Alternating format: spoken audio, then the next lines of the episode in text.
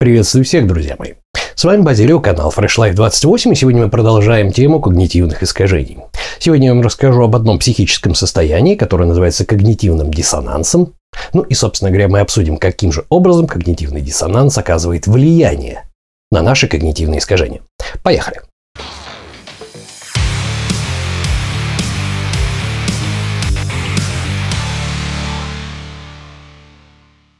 Итак, мы очень часто употребляем такую фразу «Вау, у меня случился когнитивный диссонанс». Жуть кошмар. Однако что же за этим словосочетанием кроется, да? Еще в 50-х годах прошлого века ученый Леон Фестингер как раз а, описал вот это состояние когнитивного диссонанса.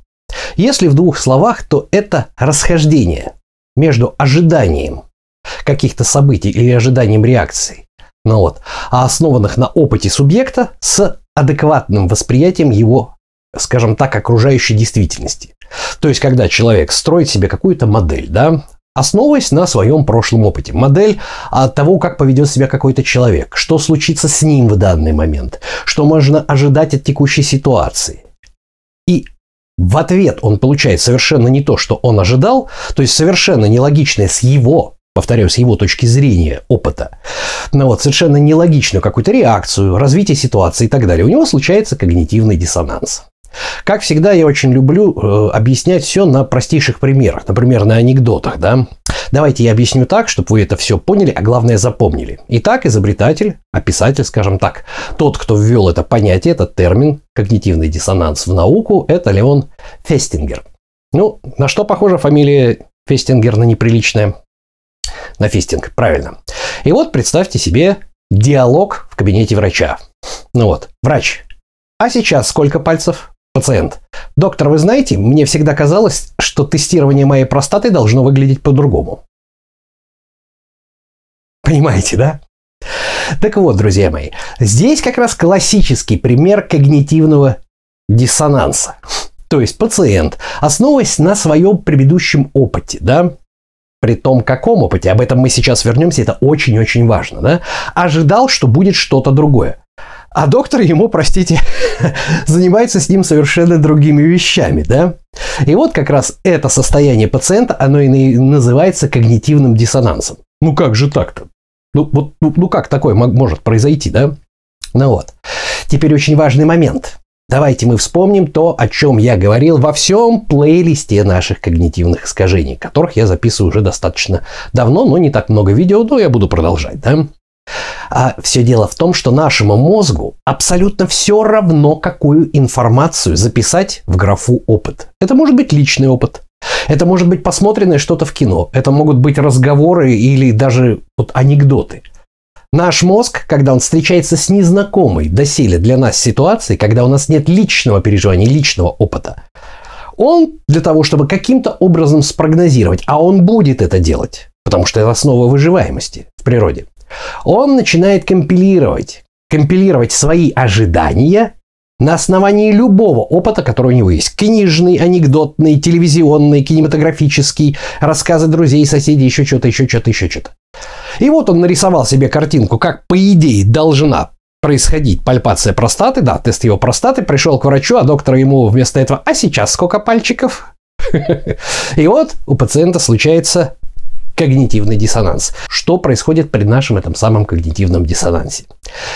Правило номер один.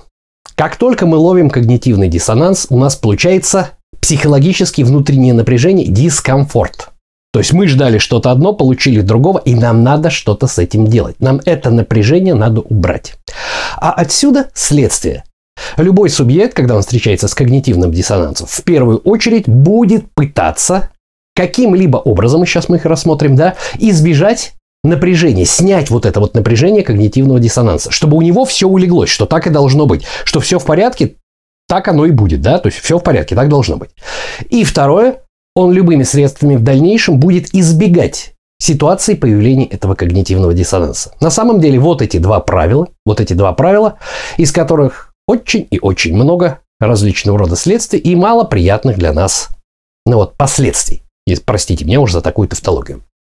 А именно, давайте мы вспомним самый первый ролик, один, второй, по-моему, да, вот этот вот ролик, в котором мы с вами говорили о предвзятости подтверждения, да. Иными словами, о том, что человек но вот когда он принимает какое-то решение, он старается всячески, любыми способами, любыми способами эм, попытаться найти каким-то образом аргументы, которые его точку зрения подтверждают, селективное восприятие в том же ролике, да, ну вот поляризация в том же ролике, и попытаться проигнорировать любые аргументы, которые его точку зрения не подтверждают. Теперь вы знаете, почему так происходит. Особенно в том случае, если выбор уже сделан. Одно дело, когда мы приближаемся к выбору, и нам просто лень думать. Тут все просто. Но представьте себе такую ситуацию. А вы купили какую-то вещь, заплатили какие-то определенные деньги, ну вот, предположим, какой-то прибор, гаджет, еще что-то. И в конечном итоге вы понимаете, что вам продали фуфло. И доплатив там чуть-чуть подороже, вы бы получили то, что вам нужно. А вот сейчас вы это купили, это не туда и не сюда. Что мы с вами начинаем делать? Мы начинаем придумывать аргументы, что, блин, в принципе, не все так и плохо. На самом деле хорошая штука, на самом деле меня все устраивает. Зайдите на любой форум, зайдите на любой форум, где обсуждаются гаджеты, где обсуждаются строительные инструменты, еще чего-то. Человек что-то покупает, ему говорят, блин, чувак, ну ты лох, такое говно купил, да. И начинается срач. Да это классно, да это, блин, вообще ништяк, да это все. Ну, те, кто в теме, естественно, понимают, что деться-то ему некуда, надо типа сохранить лицо. Но на самом деле человек сохраняет лицо перед собой. Очень тяжело признаться в том, что ты облажался. Почему? Потому что у нас есть понятие когнитивного диссонанса. А именно, человек провел какую-то работу, набрал какие-то аргументы. До момента принятия решения вполне возможно. Он еще не был поляризован, у него не было селективности восприятия. Он, собственно говоря, не было предвзятости подтверждения. Он просто собирал информацию по поводу какой-то гаджета, который он хотел себе купить. Вроде собрал, пошел в магазин, его там убедили купить вот эту хрень. Он ее покупает и понимает, что он облажался. Ну нельзя же себя чувствовать дураком, да, неприятно. Вот вам когнитивный диссонанс. Ожидания были одни, одни, а, скажем так, объективная реальность другая. И здесь есть три варианта выхода. Первый вариант выхода. Правильно, мы начинаем придумывать себе оправдание, что прошлый выбор был правильным. Раз. И это как раз и есть классическое когнитивное искажение, которое вы вот сейчас картинку с Википедии видите на своей странице. Оно очень распространено. Оно очень распространено, грубо говоря, когда мы крепки задним умом. И мы начинаем подводить вот эту самую базу, да, под то, что не все так и плохо, мы правильно поступили, мы тогда по-другому не могли поступить. Ну вот, второе, что поможет попытаться человек сделать, он может попытаться не просто там, скажем так, понять, что не все так плохо, что в принципе меня для этих целей эта штуковина устраивает, а он может попытаться вообще сказать, что это решение было единственно правильным. Почему? Потому что нас там убедили, потому что нас там не было информации. И вообще, это хорошая штуковина, идите все нахер. У каждому свое, да? Каждая вещь для своей задачи, там бла-бла-бла-бла-бла-бла-бла. Понимаете? И, наконец, третий вариант, третий вариант, да, это признать то, что ты, блин, облажался, и совершенно четко таким образом избавиться от напряжения вот этого самого, вот этого самого состояния когнитивного диссонанса. Притом, признать ты можешь, оправдав себя, сказать, что ну на меня оказали давление, информации было много, я совершил ошибку, все совершают ошибку. В конечном итоге спишем это на потери. И на самом деле это самый оптимальный способ, самый оптимальный способ не впадать в когнитивные искажения. Такие как, о чем я говорил в этом ролике, да, то есть как поляризация, как селективность восприятия, так далее, так далее, так далее. Ну и, разумеется, в дальнейшем человек постарается всячески избегать этого магазина, всячески избегать покупок в подобных вещах, да, интернет и так далее, так далее, так далее. Ну вот, как следствие вот этого самого когнитивного диссонанса. Итак, а сейчас мы с вами поговорим, каким же образом знание об этом поможет нам, людям, которые начинают новую жизнь в понедельник и не хотят, чтобы она закончилась во вторник, каким же образом поможет нам это знание в избегании вот этого когнитивного искажения и где оно у нас находится, которое заключается вот как раз в искажении восприятия уже сделанного выбора. Итак, наверное, вы догадались, что один из самых первых, один из самых лучших первых примеров – это, например, курение. Классическая ситуация. Человек курит, он узнает о том, что это вредно, он прекрасно знает о том, что это вредно, но надо же сделать искажение, искажение в восприятии сделанного выбора. Он начинает смотреть мои ролики, читать и, в общем-то, приходит к выводу, что я не могу бросить курить, потому что иначе я наберу вес. Логично, логично. Это как раз тот самый случай, когда когнитивный диссонанс о том, что человек курит и знает, что это плохо, что это хреново, он пытается всяческими способами придумать себе аргументы, не оправдания, а аргументы. И, ну и оправдание тоже. Почему он не будет бросать курить по одной простой причине? Потому что тогда он наберет вес, а он сейчас худеет, значит, ему нельзя бросать вес. В определенном смысле это правда, но ролик о связи курения и похудения находится вот там же у меня. А вот. На самом деле этим, к этим искажениям склонны абсолютно все зависимые люди, да?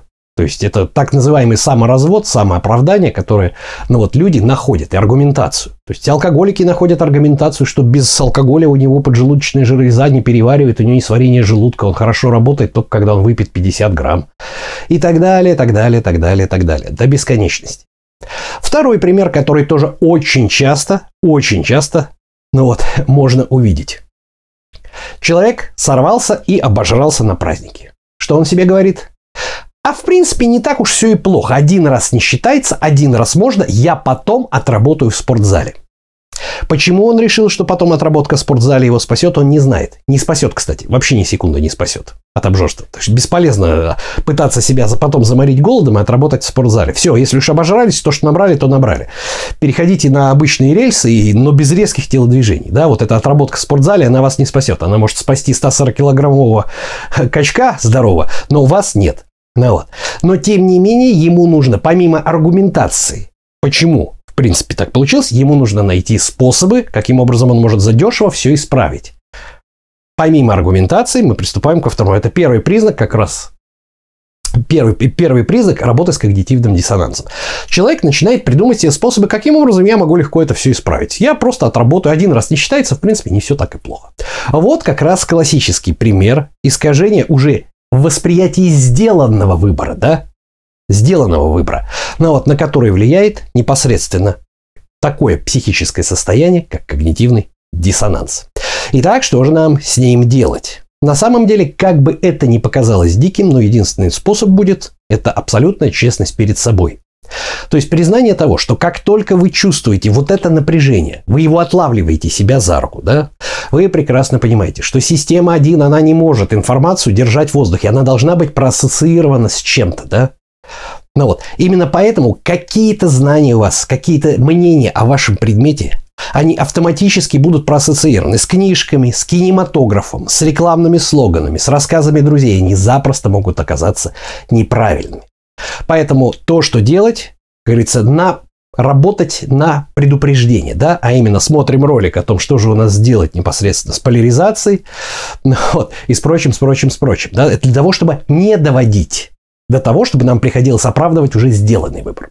Но если уж получилось так, что мы с вами облажались, самый легкий, самый лучший на самом деле способ – это не пытаться выкрутиться, а признать это все честно. Потому что небо на землю от того, что вы один раз сделали неправильный выбор, пусть даже задорого, не упадет. Даже если вы вообще физически превратились в, там, финансово в банкрота.